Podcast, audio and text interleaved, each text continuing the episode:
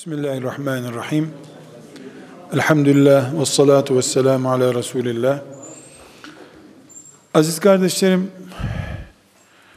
nasıl vaaz ederiz, nasıl insanlarla iletişim kurarız konusunda siz zaten ehil insanlardan dersler aldınız. Benim aynı şeyleri tekrar etmem gerekli değil, anlamlı değil. Bunu biliyorum. Fakat hep beraber e, hoca adayları, Allah'a davet eden, hizmetin erbabı olmaya çalışanlar, çalışan insanlar olarak hepimiz e, bazı başlıkları yeniden e, tefekkür etmemizde fayda var. E, özellikle bütün dünyada bütün mesleklerin bilimselleştirildiği bir zamanda yaşıyoruz. Yani her meslek psikolojisinden, sosyolojisinden, siyasetine kadar farklı bilim dalları ile bağlantısını kurup e, mesela işte imamlığın bile e, fıkıh bilgisi yanında bilmem ne bilgisi diye ilave bir eğitime tabi tutulduğu bir zamanda yaşıyoruz. Allah'a daveti e, psikolojik açıdan, Türkiye sosyolojisi açısından, Türkiye coğrafyası açısından ele almak benim görevim değil. Yani Türkiye'nin farklı etnik kökenli sorunlarından dolayı davetçinin dikkat etmesi gereken püf noktaları var şüphesiz. Bunları ele almak e, bu alanın dışında bir benim sözlerimin dışında bir noktada ama bir başlık açmalıyım ben. Allah'a davetçi şimdi önüne notlar alıp bu notlarda artı eksiler muhakkak e, koymalıdır. Ben başlıklar açayım. Bir, şeriat hükümleri konusunda bilgisi ne durumda? Mesela boşamakla hul arasında bir fark biliyor mu? Daha çok basit bir soru. Kadın erkeği boşadı denebilir mi İslam fıkıh açısından? Çok basit bir örnekle örneklendireyim. Mesela geliyor diyor ki kadın senle geçinemeyeceğim. Bu dairede sana kalsın lanet olsun beni boşa yeter ki diyor. Tamam dedi adam diyor. E, hocam bu boş olmaz diyor. Niye boş olmaz? Erkek boşayacağım seni demedi diyor. Ama hul'u diye bir hüküm var. Al bu daireyi benim gönder babamın evine dediğinde tamam dedim erkek otomatik boş oldu kadın. Kadın boşadı erkeği. İslam'da erkek boşar kadın boşanmaz diye net bir kural yok ki. Kadının da böyle bir hakkı var. Davetçi yaşadığı toplumda evlilikle, boşanmayla, çocuk eğitimiyle, kul haklarıyla, faizle, sigorta ilgili binlerce soruyla karşılaşacak. İyi bir davetçi, Diyanet İşleri Başkanlığı'nın Din İşleri Yüksek Kurulu'nun fetva sitesinin sorul başlıklarını bir kere taramalıdır. Orası 76 milyonluk ülkenin gündemidir. İnsanların dinle bağlantısını gösteriyor. Bunların cevabının tamamını bilmek elbette bir ihtisas gerektiriyor. O komisyonda üye olmayı gerektiriyor en azından ama davetçi nelerle karşılaşacak onu hep cennete gidin cehennemden korkun demek yeterli değil ki. Yani cennete gideceğiz ama banka çıktı yolda. Sağından mı geçeyim, solundan mı geçeyim soracak insanlar. Birinci konumuz davetçi şeriat hükümlerinin pratiğini bilecek. Her biri hakkında uzmanlaşacak demiyorum. Pratiğini bilecek. Yani şeriatımızda hul'u diye bir şey var. Talak-ı selase nedir? Bunu bilecek. Ayrıntılarını bilmeyebilir. Ayrıntısını müftülüğe havale eder. Boşanmayla boşama fesh ile talak arasındaki farka vakıf olması lazım. İkinci olarak kardeşlerim, bize bugün en çok lazım olan ilmi konumuz öncelikler konusudur. Davetçi önemli ve öncelikli diye ayrımı yapan insandır. İman her şeyin önünde geliyor. İman öncelikli konudur. Namaz önemli konudur. İffet, namus önceliklidir. Pantolon kadın giyer mi giymez mi önemli bir konudur. Bir yerde kadının iffeti ve namusu birinci konudur. Pantolon giyip giymeme konusu önemli bir konudur. Önemsiz değil. Şeriatımla bağı olan her şey önemlidir. Ama bu önemlilerin içinde öncelikli konu var. Benim parmağım da bana hayat boyu lazım, kalbim de lazım. Kalbim öncelikli ihtiyacım benim. Durdu mu parmağım çöküp gidiyor. Parmağım kopunca kalbim devam ediyor ama. Dini konularımız da böyle bizim. Bir toplumda filanca şehire vaiz olarak giden bir hoca efendi Bismillahirrahmanirrahim İhya Ulumuddin'den başlıyorsa çok yazık. Bence bir ay hiç konuşmamalı. Gizli bir istatistik yapmalı. O şehrin sorunları neler? Çok basit bir misal.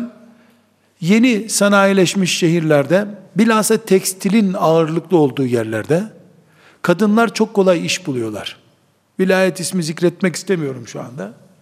Ege'de bir vilayetimiz Türkiye'de en yüksek boşanma olan yer. Neden? Tekstil oraya girmiş, ucuz iş gücü diye kadınlar çalıştırılıyor. Kadınlar para bulunca mahkemenin yolunu tutmuşlar.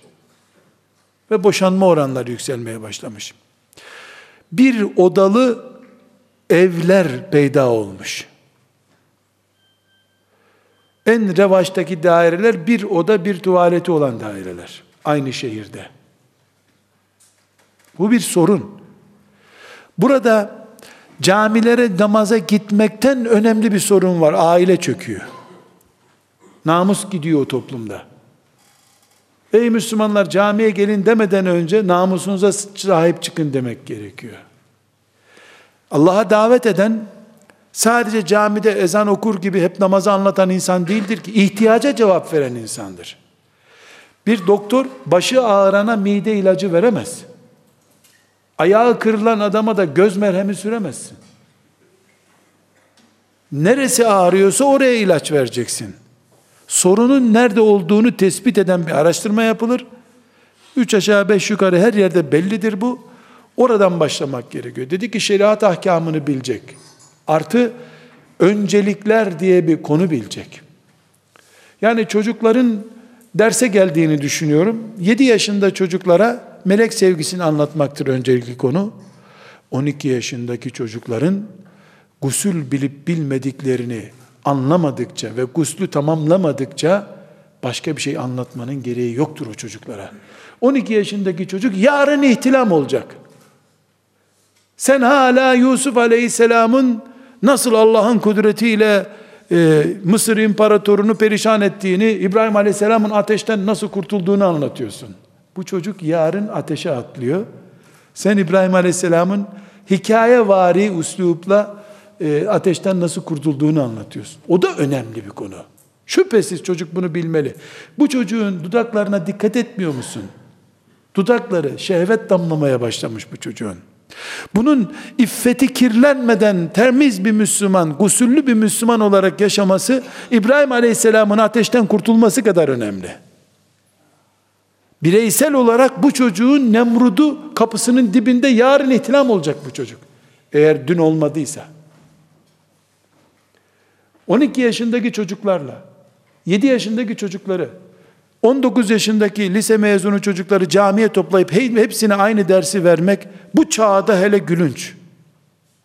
Bu çağda gülünç bir şey bu.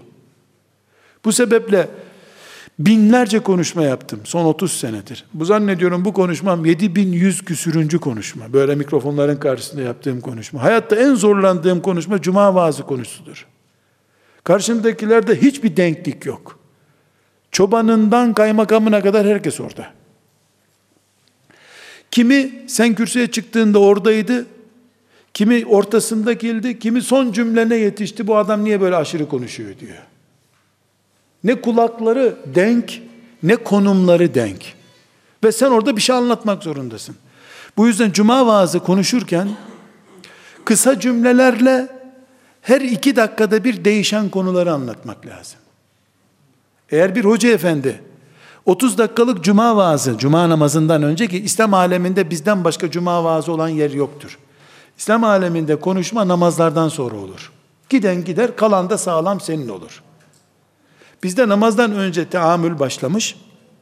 E şimdi gelen adam yarısını kaç ihtilam olma bölümünü kaçırmış adama banyo yaptırıyor. Durup dururken niye hoca ıslattı bizi diyor. Niye bu banyo yaptırıyor bize şimdi? Hocanın banyoda ne işi var diyor.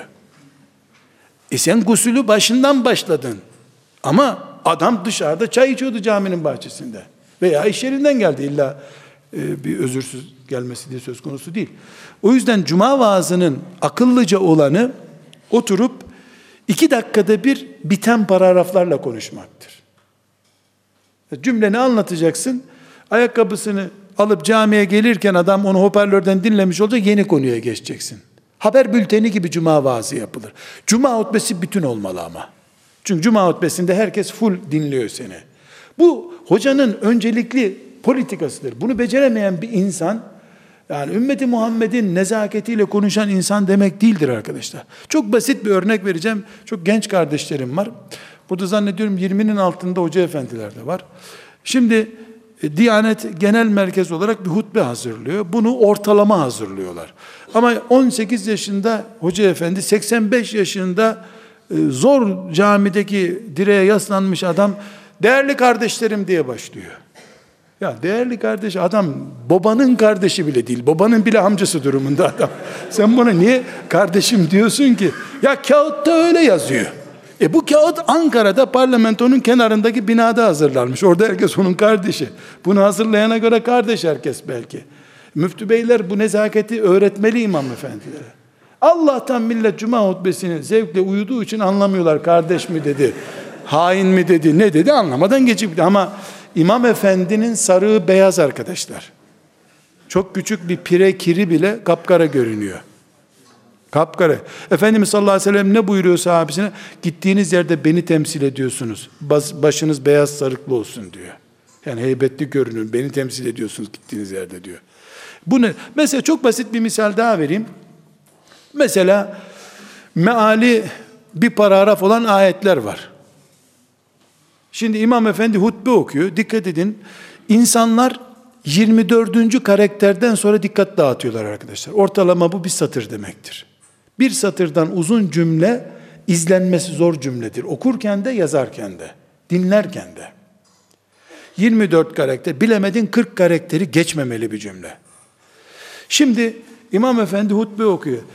Değerli kardeşlerim veyahut da hacı amcalar neyse Allahu Teala'nın son kitap olarak indirdiği Kur'an-ı Kerim'in mübarek surelerinden İsra suresinde ey iman edenler Allah'ın kesin hükmü şudur e, hükmedeceksin dedi buyurmaktadır diyor. Buyurmaktadırla Allah'ın kitabı Kur'an arasında büyük bir paragraf var. Bu adam bu kadar yani yüklemiyle ikazı arasındaki yarım sayfalık cümleyi anlayacak olsa zaten o minbere o çıkardı.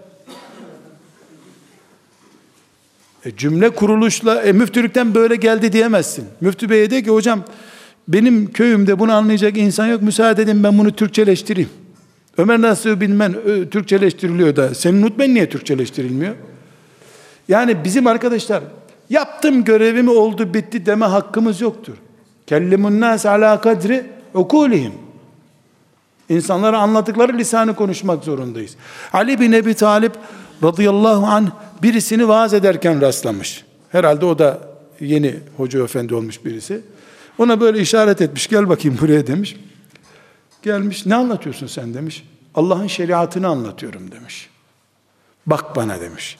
Bu Kur'an'da hiçbir ayet yoktur ki nerede ne zaman niye indiğini bilmeyeyim. Muhakkak bilirim ama buna rağmen her ayet her yerde konuşmuyorum ben. Sen insanların Allah'a sövmesinden hoşlanıyor musun demiş.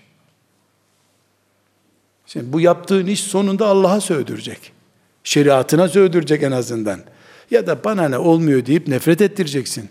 Yani kardeşlerim bizim bir öncelikli çalışma takvimimiz olmalı. Bu bizi komplekse götürüp olmaz. Benim yapacağım iş değil. Çocuk var, ihtiyar var diye kaçmamız da gerek. Kadınlar var konuşma, erkekler var konuşma, çocuk var konuşma o zaman dilsiz olursun. Hayır, sen takatin kadar dikkat edeceksin. Bunun için arkadaşlar özellikle sizlere tavsiyem yeni kürsülere çıkacaksanız e, mümkünse basit bir kayıt cihazı ile görüntünüzü ve sesinizi kaydedin. İlk konuşmaların, ilk 10 konuşmanızı kaydedin. Sonra onları eşiniz, arkadaşlarınızla beraber oturun izleyin. Ömer Nasuhi Bilmen Efendi'den kitaptan ders almaktan daha fazla etkileneceksiniz. Kendi hatasından insan çok etkileniyor. Kıpkırmızı oluyorsun. Bu cümleyi niye kullandın böyle diye. Ya da eşin sana diyor ne demek istedin bir anlat bakalım ne bileyim ağzımdan kaçtı diyorsun. Kıpkırmızı oluyor insan. Tavsiye ederim ilk 10 konuşmanızı muhakkak kayıt altına alın. Aşırılıklar ve e, sertlikler, yersizlikler hemen dikkat çekiyor. Veya bir hoca efendiye gönderin. Allah rızası için bu yarım saatimi dinler misiniz deyin size ikazda bulunsun. Bunu yapmamanız halinde 20. senenizde bile aynı hataları tekrar eder ve bundan da sevap umarsınız. Sevabı bile bereketli olur. Benim bildiğim tavukların gübresi bile faydalı, yumurtası da faydalı, dışkısı da faydalı gübre oluyor. İnsanınki öyle değil ama insanın sadece yumurtasında fayda var. Demek ki arkadaşlar ciddi bir şekilde bir şeriat bilgisi bilmek gerekiyor ön söz olarak. Mesela e, Diyanet İşleri Başkanlığı'na bağlı olarak hizmet edeceksiniz. Diyanet İşleri Başkanlığı'nın ilmu halini en az 10 defa not tutarak okumalısınız arkadaşlar. Öbür türlü Diyanet'ten aldığınız maaş da size helal olmaz. Sizin yörenize göre öncelikli bölümlerini tekrar okuyun. Siz tarım yapan bir bölgedeyseniz, aşuru orada yani tarım zekatını ihya etmezseniz 5 sene üzerine, e siz görevinizi yapmadınız demektir. Aşuru bölümünü okuyun. Veyahut da neyse artık gideceğiniz yer. Arkadaşlar üçüncü nokta olarak da şeriatımızda tedriç diye bir sistem var biliyorsunuz. Tedriç Kur'an'ın iniş sistemidir. Ayet ayet, sure sure, konu konu. Konular içinde de bildiğiniz gibi tedriç var. Faiz ayetinde var, alkol ayetinde var. Tesettürde var. Tedriç var. Yani insanlar büyük mal bulmuş mağribi gibi ashab-ı kiramın kadınlarıyla erkekleri bir arada oturuyorlarmış lan. Nereden çıkardı hocalar bu fetva? Hep tarikatlardan geliyor tasavvuftan geliyor bu kabalıklar filan. Kadın erkek bir arada oturabiliriz. Hadisleri görmüyor mu diyor. Ey kalilul edeb kalilul hazzı minallahi ve cennetihi. Ulan bu tesettür azaptan sonra indi. Azap 6. senede. Resulullah sallallahu aleyhi ve sellemin son 3 senesinde tesettür var Eğer ona bakarsan Uhud'dan 20 gün önce Hamza sarhoştu radıyallahu anh. İnmemiştik alkol ayeti.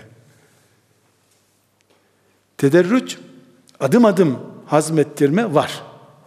Bizim asrımızda ise artık şeriatımız ellevme ekmeltu leküm dinekum olduğu için bundan sonra o tedriç yok. Ama ne var? İki tedriç var arkadaşlar. Allah'a davet edenlerle konuşuyoruz. Bir, yaşlarına, konumlarına göre konu seçerek insanlara anlatmak. Biraz önce söyledim, ihtiyaca göre anlatmak. İki, ümmeti Muhammed'in kendi öz sistemine geçişi için bir tedrici sistem izlemek. Bugün öncelikli konumuz hilafet değildir, faizle savaştır. Gelse de hilafet, faiz oranlarını mı belirleyecek, nereye gelecek? Üç Müslümandan ikisinin kredi borcu olan bir yerde hilafet herkesin kafasını mı koparmaya gelecek? Önce altyapısını oluşturdu. Yani İslami mantığa geçişi tedriçle oturtacağız. Hoca efendi olarak sen lokal bir misyon üstleneceksin burada. Bir de insanların seviyelerini belirlemek lazım.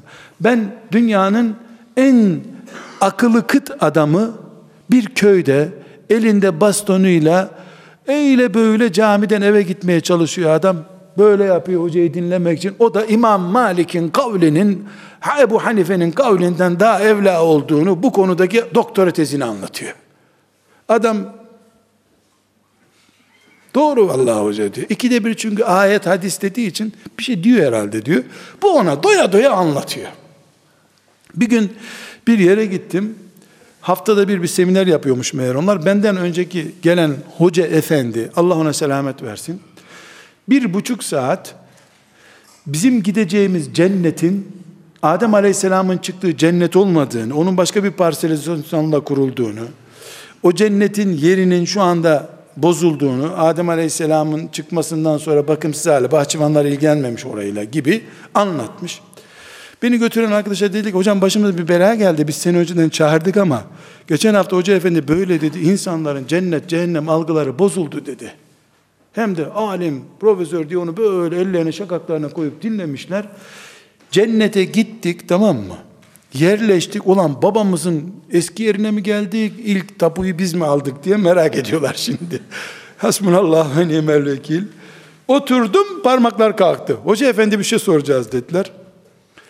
Ben önceden hazırlıklıydım tabi. Dedim cennet cehennemle ilgili şeyleri zaten anlatacağım. Biraz sabredin dedim. Onlar da sonuna kadar beklediler. Konuyu dağıttım kafalarından. Çok da uzun olduğu için yaz gecesiydi. Sonra sormak üzere ben çıktım oradan. Cevap vermedim. Neyine cevap verdim? Gidip görmedim ki ne bileyim kiralık cennet miydi? İlk defa TOKİ'nin yaptığı bize verdiği cennet miydi? Bilmiyorum ki. Ya kardeşlerim Allah için zerre kadar aklı olan biri bu bahsettiğim yer Akdeniz'de turist kaynayan bir yer. Zerre kadar aklı olan bir yer. İnsanlar din, iman her şeyden soğumuşlar. Adem'in cennetine değil orijinal bir cennete gidecekmişiz. Elinde ayet mi var, hadis mi var? Kendisinin böyle bir tez yazmıştır bir yerde muhakkak. Saatlerce Müslümanları o işle meşgul etti. Zihinleri alabora etti gereksiz yere. Bu sen gittikten sonra seni alim adam yapıyor olabilir. Ama o insanların körü körüne de olsa bağlandıkları cenneti sulu bir cennet haline getirdi. Zihinlerde sulatıyor. Hoca dediğin bilgiçliğini ispat etmek için konuşan adam değildir ki ihtiyaca cevap vermek için konuşan insandır. Ya bizim cennete imanımız yok. Sen Adem'in cenneti mi, İsa'nın cenneti mi diye beni niye arıyorsun ya? Bunun gibi bilhassa fıkhi meseleler. Yani bin senedir Ebu Hanife ile İmam Şafii kavgasını yapıyorlar. Henüz sulh olmadı. İçkici bir köyde, üç tane meyhanenin olduğu bir köyde fıkıh iştihatlarından biri üzerinden ihtilaful metali' meselesi mesela. Allah ne büyük ulema kurulu toplanmış. Tarladan gelmiş ilim heyeti ihtilaful metali' konusunu konuşuyorlar. Ruhiyeti hilalde Suudi Arabistan mı haklı, Türkiye mi haklı? Tut orucunu defol git lan. Bir, tutacağım bir oruç başımıza bela olma. De gitsin adam ya. E onlar sordu. Ya adam sana başka bir şey de sorar. Her şeyi her yatak odasında mı açıklayacaksın adama? Kardeşlerim, tedriç var bizde. İnsanlarımızın seviyesi var. Sıfırın altına doğru inmiştir bu seviye. İnsanlar nasık mensuh bilmiyorlar. Am has bilmiyorlar. Mücmel mübeyyen bilmiyorlar. Sen İmam Hatip'te İlahiyat Fakültesi'nde okuduğun usulü fıkıh bilgilerini insanlara anlatamazsın. Zalimliktir bu. Zulümdür. İki zulümdür. Kafasını bulandırıyorsun. İki, asıl ihtiyacı olan bilgiyi vermeyerek adamı aç bırakıyorsun. Ekmek bulamayan pasta bulsun diye iddia etmek, saray çocuğu olmak mantığıdır bu. Bu tedrice dikkat edin. İki türlü tedric var. Kimin neye ihtiyacı varsa onu vereceğiz. Kadınların ihtiyacı başka, erkeklerin ihtiyacı başka, gençlerin ihtiyacı başka, yaşlıların ihtiyacı başka. Onu vereceğiz Cuma hutbesi hariç. Cuma hutbesi zaten vaaz değildir. Zikrullah'tır. Allah'ı haftada bir hatırlatma. Bunun için hutbe ibadettir. Vaaz bizde vaaza dönüştürülmüştür hutbe. Bir sakıncası yok. Tek fırsat çünkü. Cuma hutbesi e, son zamanlarda çok güzel dengeli hutbeler hazırlanıyor. E, Cuma hutbesi bütün halk standardının ortalamasında tutulmalıdır. Bunun dışında dersler, insanlara bilgiler e, dengeli bir şekilde verilmelidir. Bir düğün konuşmasında arkadaşlar insanların işte bir sebeple bir defa düğünde konuşmak Kur'an'a aykırıdır. Feiza taimtum fenteşru ve la müste'nisine li hadis. Yediniz çıkın konuşmaya başlamayın Allah buyuruyor. Efendimizin düğünüyle ilgili bir olay bu. Düğünde konuşma Türk bidatıdır. Şu İslam aleminde de yaygın bir şey değil. Düğünde tebrikleşme yapılır, hediyeleşme yapılır. Düğünlerin cami vaazına, cuma törenine, kandil gecesine dönüştürülmesinin bir manası yoktur arkadaşlar. Zulümdür bu. Ama insanlar sapık bir uygulamadan kurtulmak için bir hoca getirelim, bir tampon olsun dediler bir dönem. Şu anda ona da ihtiyaç kalmadı zaten. Düğünler ciddi bir şekilde insanların birbirini tebrik ettiği, İ'lamın gerçekleştiği yer olması lazım. Düğünde i'lamdır gaye. İ'lam gerçekleşsin, nasıl olursa olsun diye düşünmek helal sınırları içerisinde gerekiyor.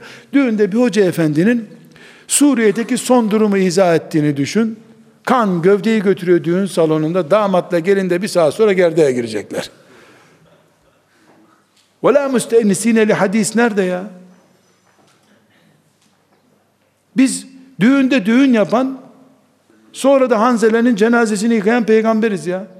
Onun ümmetiyiz elhamdülillah. 24 saat geçmeden gerdekle şehadeti birleştiren bir nesiliz biz elhamdülillah. Biz ümmeti Muhammediz. İsrailoğlu değiliz. Mağaralarda ibadet etmek için gelmedik elhamdülillah. Şehirleri imar etmek için geldik. Sta'marakum fiha. Biz şehirleri imar etmek için varız. Mağaralarda ibadet etmek için yokuz. Bu tedris çok önemli arkadaşlar. Gülünç oluyor hoca efendiler.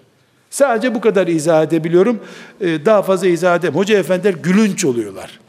Gülünç. Yani ben ne kadar bayram namazı kıldım hatırlamıyorum. Bir kısmında ben konuştum. Yani vaaz olarak. Ee, ama alimallah önümüzdeki yedi sene sonraki kurban bayramında hoca efendilerin ne konuşacağını çok iyi bilirim. Hiç tereddüdüm yok. Sanki kanun maddesi mübarek. Hatta neredeyse insanlar kurbandan önce bıçağını camiye getirecek. Fazla bir çocuk gelirse keseriz orada diye. Sırf bu yüzden yazık oldu İsmail'e diye bir ders yapmak zorunda kaldım. İsmail'in kurban edilme meselesini kitabımız kurban bayramı masa olarak, masalı olarak anlatamıyor. Öyle değil asas gaye. Ama yazık ettik. İsmail'e yazık ettik. İbrahim'in ateşe atılışına yazık ettiğimiz gibi. Bilmemiz gereken dördüncü husus da arkadaşlar zaruret meselesidir. Şeriatımız bir zaruret kuralı koymuştur. Zarurete de istisnalar getirmiştir. Bir hoca efendi şeriatının zaruretlere binaen verdiği ruhsatları yok sayamaz. Ama zaruretin de ne olduğu konusunu elbette muasır şartlarla incelemesi gerekir. Yani 100 sene önce zaruret başka bir şeyi ifade ediyordu. Bugün zaruret başka bir şeyi ifade ediyor. Yani arabam işlemez hale geldi. Arabam çalışmıyor, motorunu yaptırmam için şunu yapmam lazım diyen biri zaruretten söz ediyor olabilir bu asırda. Ama 50 sene önce her Üç köyden bir kişinin arabası vardı, üç köyü o taşıyordu. Dolayısıyla senin kapında araba yoksa bu bir zaruret konusu değildi. Ama şimdi örf iki anahtar mantığı getirdi. Ev anahtarı, araba anahtarı. E, merkep de bir binek vasıtası olmak şeriatımızın dört temel ihtiyaçtan saydığı bir ihtiyaçtır. Ortalamasında bugün araba bir zarurettir diyebiliriz. Ama bu faizin ruhsatı olan zaruret değil. Borcu geciktirmenin bir zarureti olabilir mi mesela deriz. Veya da filanca haceti kısmanın zarureti olabilir mi? Arabama motor indirttim demek denebilir. Yüz sene önce ise böyle bir zaruret yoktu. Örf arabayı hacat-ı zaruriyeden saymamıştı. Şimdi hacat-ı zaruriyeden sayıyor. E, dolayısıyla nisabı hesaplarken bunu katacağız mı katmayacağız mı? Bir zaruret kültürü olması lazım. Konuşurken, iş yaparken, yönlendirirken zaruret bilgisi olacak hoca efendinin. Bir başka mesele kardeşler, zaruretin yanında makasıt ilminden muhakkak bir ders görmek lazım. Şeriatın maksatlarını bilmeyenler İhya-i Ulumuddin'den menkıbe anlatarak Müslümanları uyuştururlar. Makasıt bilen ise İhya-i Ulumuddin'den canlı bir nesil çıkarır. Makasıt nedir? Allahu Teala'nın şeriatının gönderilmesi, hırsızın kolunun kestirilmesi, namaz kıldırılması, zekatın farz edilmesi, filanca ibadetin emredilmesi vesaire gibi şeylerde gaye nedir? Bu gayeyi bilen bir insan şeriatı tatlı bir dille anlatabilir. Makasıt ilmine şöyle bir 3-4 saatlik bir derse vakıf olan biri her ayetten 5 seminer çıkarır. Bir ayeti tatlı tatlı 2 saat konuşur o. Çünkü Kur'an'ın ne demek istediğini, Yusuf Aleyhisselam'ın niye tatlı tatlı anlatıldığını bilir. En basitinden bir örnek vereyim arkadaşlar. Makasıtla bağlantısı kurulması bakımından. Yusuf Aleyhisselam'ın kıssasının indiği Yusuf suresi Miraç'tan sonradır. Miraç bildiğiniz gibi hüzün yılının hatırasıdır. Efendimiz sallallahu aleyhi ve sellem amcasını ve Hatice'sini kaybetti radıyallahu anha. Yusuf suresi Hatice'nin üzerine inmiş bir suredir. Bir mümin Yusuf suresinden oturup bir nesil terbiyesi çıkarır bu mantığı biliyorsa. Bilmiyorsa kuyuya ip salar durursun Yusuf çıkacak da senin çocuğu da kurtaracak. Makasıt bilgisine bir miktar vakıf olmak lazım. Bir başka konu da arkadaşlar. Yeni Arap dilinde fıkhul vaki diye bir kavram çıktı. Fıkhul vaki yaşanan ortamı bilmek demek. Yaşanan ortam teknolojisinden siyasi, etnik yapısına, coğrafi kimliğine varıncaya kadar bir ortamda yaşıyordur Hoca Efendi. Filan e, beldede bir maden ocağı faciası oldu. E, senin reisin gitmiş orada camide onlara e, yapılan törende bulunuyor. Sen bir yerde oturmuşsun Allahu Teala'nın denizlerde balıkları nasıl yarattığını, toprağın altına madenleri nasıl koyduğunu, Arapların da o petrol madeni sayesinde nasıl zengin olduklarını, bir de Müslümanlar IMF'den kurtulsalar da o petrol işletseler diye vaaz ediyorsun. Senin ülken çoluk çocuğundan ihtiyarlarına kadar herkes de filan maden ocağındaki faciadan dolayı matem tutuyor. Sen Arapların petrolden nasıl zengin olduğunu anlatıyorsun. Yaşanılan ortamın güdümünde kalmakta yanlıştır. Ortamdan uzak yaşamak da yanlıştır. Yani gidiyorsun, e, eyvah maden çöktü, biz de çöktük, bu sarığı da attım diye maden ocağına atıyorsun. Cübbeye gerek yok, ölen kardeşlerimle benim imamlığım da öldü, davetçiliğim de öldü diyorsun. Buna sefihlik denir. Bunu kabul etmeyiz.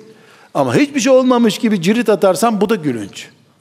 Ortasını bulmak gerekiyor. Yaşadığın dünyanın hocası, alimi olman gerekiyor. Taviz vermeden, ezilmeden, ezmeden. Ne ezileceksin, ne ezileceksin. Kardeşlerim, hoca efendi, dai, müezzin efendi, imam efendi muhasebe yapmak zorundadır. Bu muhasebe biraz önce verdiğim örnekte de olduğu gibi oturup ses kasetini dinleyerek olabilir. Bilen birinden istişare yaparak olabilir. Ama her halükarda muhasebe yapmayan hoca efendiyi muhasebeye çekerler. Birisi çeker. Ya kullarından bir kulu çeker ya da Allah çeker. Sonunda çeker ama. Gidişatı belli periyotlarla yılda bir, altı ayda bir ne kadarsa faaliyet oranına göre muhakkak bir bilanço üzerinden, çalışma planı üzerinden muhasebe yapmak gerekiyor. Aksi takdirde biz hatalarımızı ibadetleştirerek devam ederiz. Hatamız bile mübarek hale gelir. İnsanlara da kötü örnek oluruz. Burada kardeşler bu e, çok önemli gördüğüm bir örneği zikretmek istiyorum. Hepimizin dikkatini çekmiştir. Bu anlattığım davetçinin dikkat etmesi gereken e, noktalardan biri olarak Efendimiz sallallahu aleyhi ve selleme en iyi iş sorusu sorulduğunda dikkat edin farklı sahabilere farklı cevaplar vermiş. En iyi iş hangisidir diyor? İman diyor. En iyi iş hangisidir diyor soruyorlar. Namaz diyor. Başka bir zaman cihat diyor. Başka zaman ana babana iyilik diyor. Başka bir zaman hepsini karıştırıyor. Resulullah sallallahu aleyhi ve sellemin bu cevapları son 10 senesine ait. Ama en iyi iş imandır. En iyi iş cihattır. En iyi iş namazdır. Vaktinde kılınan namazdır diye ikinci bir namaz çeşidi getiriyor bu sefer. Bunlar gösteriyor ki ihtiyaca göre konuşmuş. İmanı bomba gibi kalbini yerleşmiş bir sahabi imandır dememiş. Namazda ihmal korkusundan dolayı onu namaza çağıracak bir cümle kurmuş bu sefer. Sen cihadı bırak ananı babanı güldür demiş. Anne baba hakkını öne çıkarmış. Sadece bu örnekten yola çıktığımızda arkadaşlar biz yaşadığımız toplumun içerisinde öncelikli konularımız toplumun ihtiyaçlarına göre yaşadığımız zamana göre ortamımıza göre belirlenmesi gerekir diye bir kural çıkarıyoruz. Bunu biz tespit etmezsek bu sefer insanlar başkalarından ve hak etmeyenlerden bunu öğrenmeye çalışıyorlar. Bize de tamir düşüyor. Eğer bir şehrin vaizi, bir mahallenin imam efendisi, ilim olarak, anlatım kabiliyeti olarak o toplumun al benisi haline gelmezse, abuk subuk biri çıkıyor, şu yoktur bu yoktur Kur'an'da diyor. O imam efendi de ömrünün sonuna kadar ona cevap vermek zorunda kalıyor. Hep bir tur öne geçmiş birisini yakalamak için ikinci turun içinde yarışıyor. Birinci tur yapılmış, o bir sıfır öne geçmiş. Sen ikinci turda yarışa katılmışsın, ikinci turun birincisi olmaya çalışıyorsun hep. E, ömrün böyle geçiyor, cevap verme uzmanı oluyorsun sen bu sefer. Halbuki imam, önder demek. Da'i, herkesten önce Allah'a çağıran demek. Bu sebeple bizim ciddi bir şekilde Allah'a davet eden insan olarak e, herhangi bir ihtiyacı görmeden kürsülere çıkmamamız lazım. Ben çok basit bir örnek zikredeyim. bir köyde, kasabada hoca efendi olduğunuzu kabul edelim. Kasabada vurgun dedikleri şey oldu. İki sülale kavga ettiler. Jandarma el koydu vesaire. Ne düşer şimdi Cuma vaazında Hoca Efendi'ye? Ey müminler Allah Teala sakın ha birbirinizi vurmayın dedi, kardeş olun dedi. En yersiz konuşmalardan biridir bu. Çünkü arkadaşlar kızgın yağın üstüne bir damla bile su damlattın mı yüzüne parlar o. Henüz jandarma orada teftiş yapıyor tutuklanmış bir kısmı, bir kısmı aranıyor. Onların akrabaları, iki tarafın akrabası da yüzde yüz haklı olduğunu düşünüyor. Sen camide onların kızgın yağına su damlatıyorsun. Taktik olarak yanlış bu. E hoca efendi anlatmayacak mı cinayet yapmayı? Yok yeri orası değil. Affedersiniz biraz sonra öldürürsün bunu demek gibi oluyor bu. Orada insanların kini seni dinleyecek durumda değil henüz. Çünkü insanlar sen, senin hocan, hocanın hocası, hocasının hocası, insanlığın hocasının hocası olan Peygamber aleyhisselamın huzurunda bile 100 sene önceki bir aşiret kavgası hatırlatılınca birbirine girdiler. Sen mescitte ayağa kalkıp ya bu köyde yapılan vurgun bizim ecdadımıza yakışmıyor. Biz aynı toprağın çocuklarıyız. 800 sene burada abi kardeş yaşadık filan diyemezsin. Önce bir tarafı bir kenara alıp geçmiş olsun nasılsınız diye sırtını sıvazlarsın. Öbür tarafın gazını alırsın. Onlar bir bayram namazında, cuma namazında konuşursa, buluşursalar sen orada belki bir izahat yapabilirsin. Paldır küldür girersen kavganın tarafı olursun sen. Veya kavgada temponun yükselmesinin nedeni olursun fark etmeden tabii. Nerede, ne zaman konuşacağımız çok önemli kardeşler. Bu hususta e, kavgaları nasıl barıştıracağımız konusunda ben bir örnek vermek istemiyorum. İyi niyetle nasıl bir yanlış yapılabilir onun örneğini vermeye çalışıyorum. Burada arkadaşlar e, çok önemli iki konum daha var. Bu notlardan vazgeçtim. E, vakitler aldı. Hoca efendilerin çok özel bir sorunu var arkadaşlar. Ben bir hoca çocuğuyum. Allah babamdan razı olsun. Bir caminin bodrumunda doğdum. Orada hayata gözlerimi açtım. Babam e, ben doğduğumda 100 tane talebesi olan bir hoca efendiydi. Evimiz o talebelerin dertleriyle boğuşurdu. Öbür hocalar gelirdi, giderdi. Hocaların çok önemli bir sorunu evlerinin hocası olamayışlarıdır. Bu var ya, Lut aleyhisselamın karısından çektiğinden daha büyük bir sıkıntıdır. Çünkü mücerrep şeyden söz ediyorum arkadaşlar. Yüzlerce belki binden fazla hoca efendinin dizinde oturdum, yanında oturdum. E şimdi beni adam kabul edip yanına çağırıyorlar, oturuyorum. Kadınlara konferans veren, vaaz eden bir hoca efendi düşünün. Şöylesiniz, böylesiniz anlatıp duruyorlar. Hoca efendi. Gözler yaşarıyor. Orta yerde bir kadına ikide bir bakıyorlar. Hocanın hanımı orada. Hocanın hanımı çünkü hiç etkilenmiyor. O dimdik duruyor. Hoca efendi anlatıyor, ağlıyor millet. Gözünü silerken hoca efendinin hanımına bakıyorlar. Ha. Bu bize anlatıyor, karısını anlatamıyor oluyor. Lut aleyhisselamın, Nuh aleyhisselamın çektiği sıkıntı buydu arkadaşlar. Karıları dertlerini anlatam, anlamadı. Ama Nuh aleyhisselam, Lut aleyhisselam kusurlu bir iş yapmadılar. Onların imtihanı oydu. Derecelerini onunla yükseltmek murad etti Allah. Bizim sıkıntımız, bizim pratik hatalarımız yüzünden evlerimizin de daisi olamadığımız zamanlarda emin olun yüzde ellilere varan etki zafiyetimiz vardır.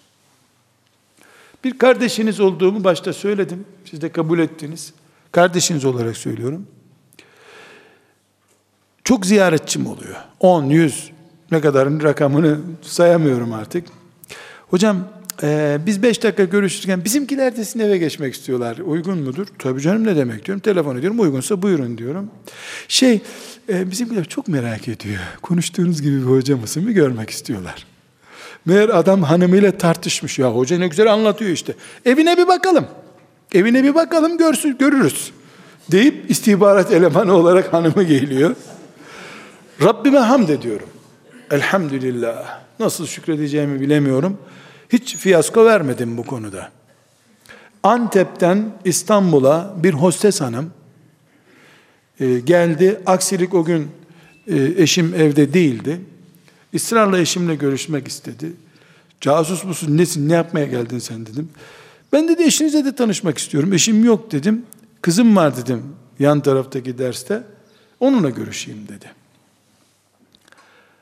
Ee, ilk sorusu şu olmuş. Hocanın kızı mısın demiş. Kızıyım demiş. Sana bir şey soracağım kızım demiş.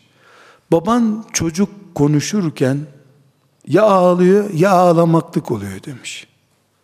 Çok mu üzüyorsunuz babanızı demiş. Kızım da demiş ki abla yanlış anladın sen demiş. Babamın 7 milyar çocuğu var onun için dayanamıyor demiş. Biz babamızı görmüyoruz ki üzeceğiz onu demiş. Anneni dövüyor mu demiş.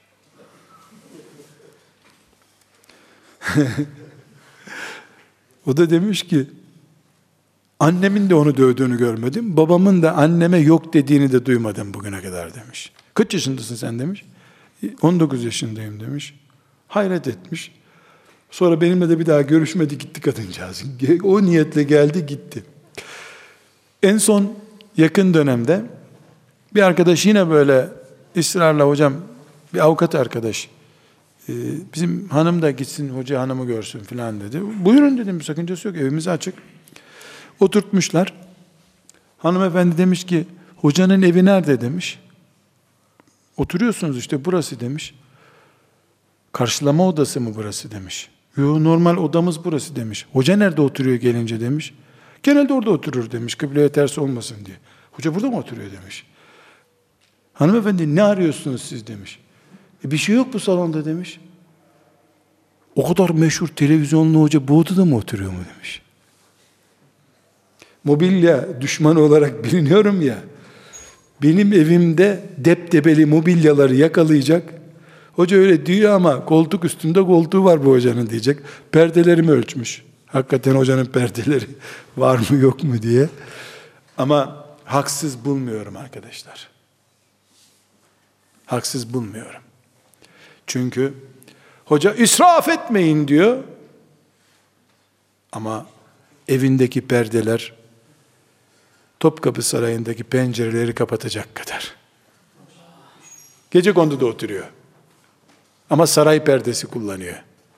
İnsanlar bunu görüyorlar. Bu çelişki başlarına bela. Onun için hoca efendilerin evlerinin hocası olamaması çok büyük bir sorun arkadaşlar. Bakınız kızına söz geçiremiyoru ileri sürmüyorum. Kız bir insan ona söz geçiremiyor olabilirsin. Hoca efendinin oğlu maazallah alkolik olabilir. Hatan var yok sen Rabbine hesap verirsin. Bir insan ve la tezru vaziratun vizre uhra. Kimsenin hesabı kimseden sorulmayacak. Ama evin duvarları senin. Evde hanımınla ilişkin, çocuklarınla ilişkin senin. Yani sen çocuklara merhametli davranın. Febima rahmetin min Allah lintelehum la Müslümanlar diyorsun. Çocuk seni görünce kaçacak delik arıyor. Bu çelişki hocalık açısından nifak türü bir hastalıktır. Münafıklık demiyorum. İnsanlar anlattığının tersi. Sadece israf vesaire konusunda değil.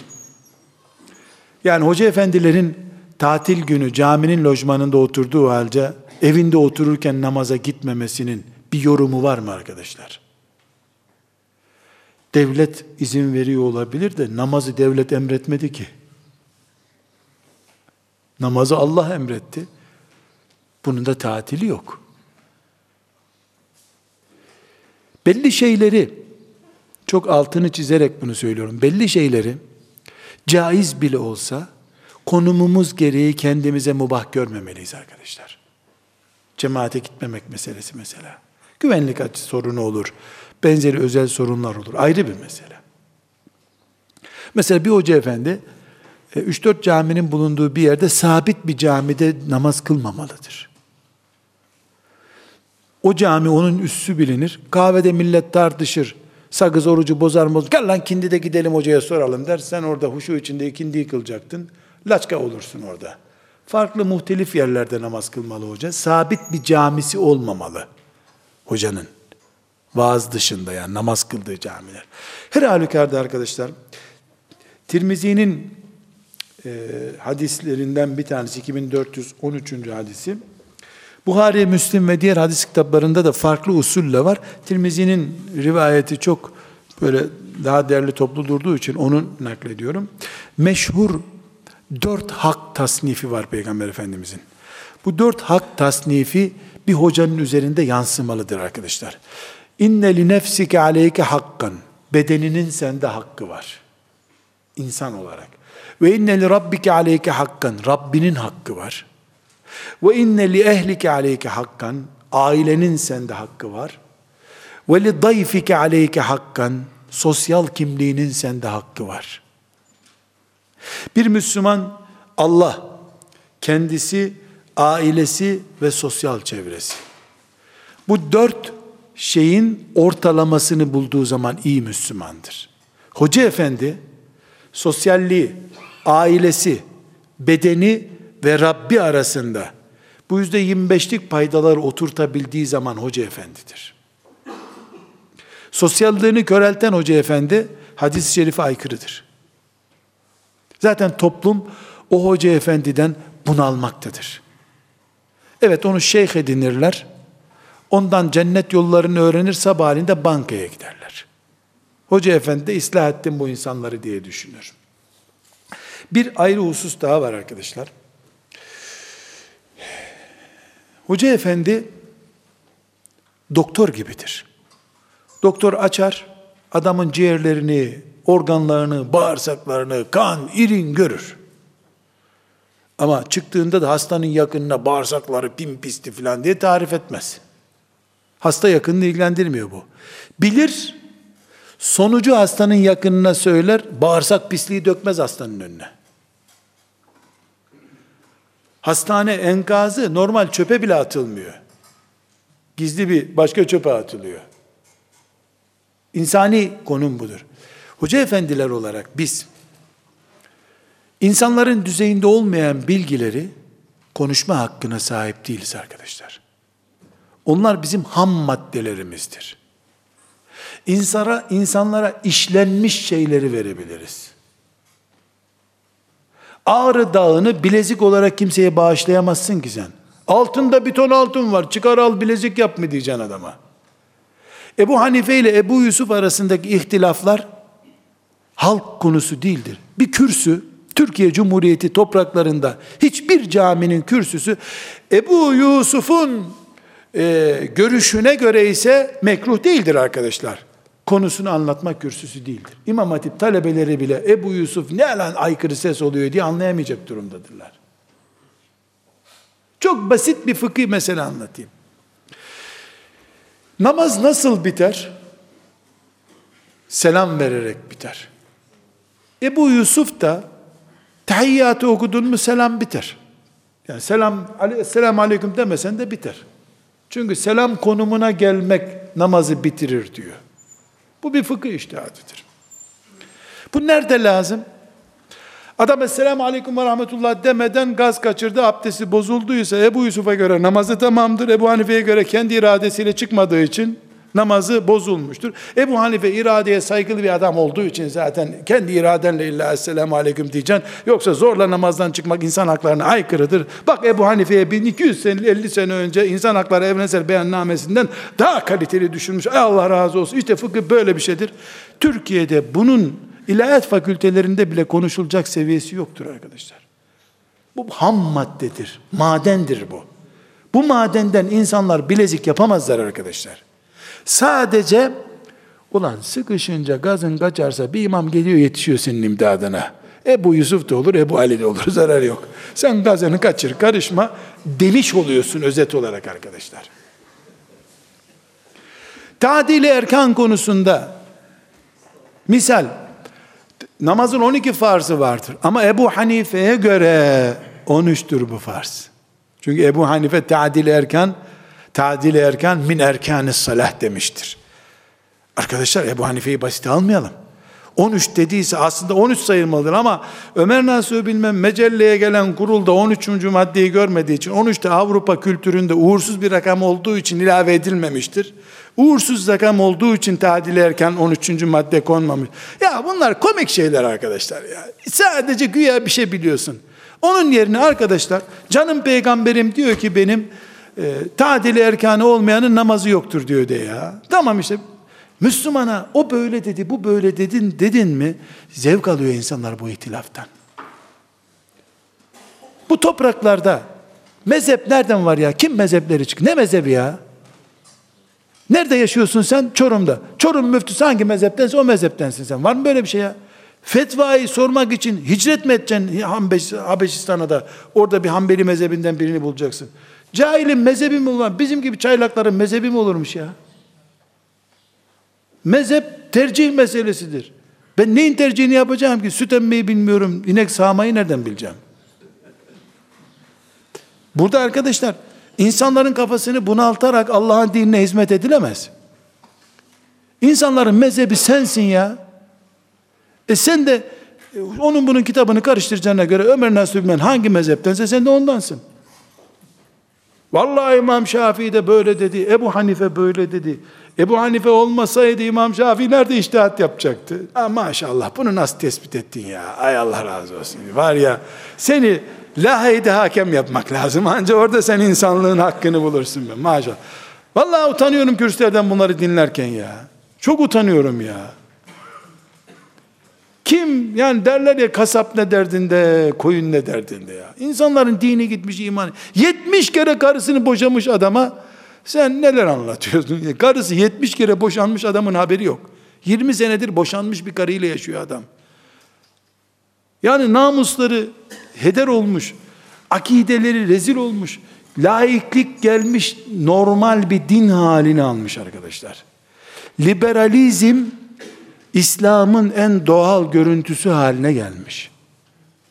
Böyle bir ortamda Ebu bilmem kimle Ebu bilmem kimi nasıl kavga ettirirsin sen ya? Kürsüler ihtilaf yeri değildir arkadaşlar. E bir kozmopolit bir yerdeysen, 20'si Şafii, 20'si Hanefi ise ve bu konular tartışma götürmüyorsa Riyazu Salihin okursun. Bir süreliğine orada fıkıh konularını ertele. Namazın önemini anlat. Şafiilere göre namaz önemsizdir. Ebu Hanife çok ciddidir mi diyeceksin. Namaz herkese göre önemli. Ortak değerleri konuşmak lazım. Burada bu dersleri hatırlarken muvafakata böyle bir gözüm gezdi. Orada çok enteresan İmam Şatibi'nin muvaffakatında arkadaşlar çok tatlı bir tespiti var. Ee, 5. ciltte 1172. sayfada bir tespit yapıyor arkadaşlar. Yani e, aynı zamanda evet bu tespiti çok önemli. E, muvaffakat biliyorsunuz usulü fıkhın derin kitaplarından birisi ve İmam Şatibi de sıradan bir e, yazar filan değil. Allah rahmet eylesin. Böyle çok hızlı bir şekilde söyleyeyim. Yayılması gerekliliği açısından, anlatılması gerekliliği açısından her şeyi anlatmak hak değildir diyor. Velev ki o konu şeriatın temel konularından biri olsun. Senin kürsüde anlatmana ruhsat olma. İslam'da var. Ya İslam'da var ama bu adamların kafasında yer yok o İslam'a. Yani İslam'da olabilir ama adam henüz abdesti öğrenmemiş, sen tavafı öğretiyorsun. Tahareti bilmeyene namazı öğretmenin ne gereği var ki kıldırdığın bütün namazlar taharetsiz olduğu için kabul olmayacak. Taharetten başla. Diyor ki önce konuları hocaların, alimlerin kütüphanesinde olması gerekenler ve yayılması gerekenler diye ikiye ayırmak lazım diyor. Yayılması gerekenleri de ne zaman, nerede, kime yaymak lazım? Öyle incelemek lazım. Ondan sonra konuşmak lazım. Diyor muvaffakat. En basit bir örnek de kendisi zikrediyor. Mesela haricilik fırkasını derin derin anlatırken iyi düşünmek lazım diyor. O arada sen adamlar haksız değil. Allah'ın kitabını öne çıkarmışlar maşallah deyip haricilere yeni bir adam kazandırabilirsin diyor. Diyorlar ya reklamın kötüsü yoktur. Pek çok hoca efendi insanlar arasındaki mezhep farklılığını derinleştiriyorlar fark etmeden. Bir sürü konu barıştırıyorum numarasıyla tekrar canlandırılıyor. Ve buna örnekler veriyor. Ee, başka bir örnek daha zikredeyim. Anlatacağın şey ne zaman ve kime anlattığınla sınırlı olmalı diyor. Ne zaman ve kime anlatıyorsun? İnsanların genel olarak duymaları gereken konular var. Hususi ders ortamlarında duymaları gereken konular var. Bir hoca efendi, muvafakatın sahibine göre yorumluyorum. Bir hoca efendi, biz hocamızdan okumuştuk diyor. Hocan fıkıh alemi. Sen de ondan fıkıh dersi okuyordun. Bu ise tarla alemi. Tarla alemine yani toprakla uğraşan bir adama derin bu hadis e, ne diyorsun? Bu hadis münker hadistir. Ulan nehyanil münkerdeki münker mi bu diye merak ediyor adam. İnsanlar bunu bilemezler ki arkadaşlar. Daha fazla zihinleri bulandırıyoruz eğer böyle bir şey yaparsak. Hoca efendiler olarak zannediyorum ne demek istediğim inşallah bir miktar anlaşılmıştır. Kardeşlerim, sözlerimin özeti şudur. Bir kere Allah'ın size gönderdiği kolay kolay elinize geçmeyecek büyük bir alim olarak gelmedim. Estağfurullah. Öyle gelmedim. Bir kardeşiniz, bir yol arkadaşınız olarak geldim. Hoca efendi letafet ve nezafet gösterdi. Allah razı olsun. Çağırdı. Kabul ettim. Geldim. Sözlerim size sitem değil, öğüt değil, dertleşme, paylaşma niteliğinde sözlerim. Rabbime hamd ediyorum. Böyle sıcak, samimi bir ortamda buluşmayı bize nasip etti.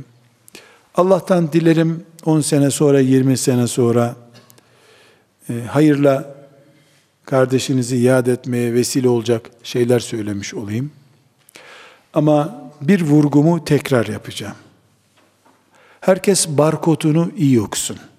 وَمَنْ أَحْسَنُ kavlen mimmen da'a ilallah bizim barkodumuzdur. Herkes bilançosunu iyi değerlendirsin. Ma'zireten ila rabbiküm yazıyor dosyalarımızda. Görev mahallemizdeki sıkıntılar Allah'ın muhakemesinde sorun olacak. Bizim açımızdan. Rabbim işimizi kolay kılsın. Hepimize muvaffakiyetler ihsan etsin.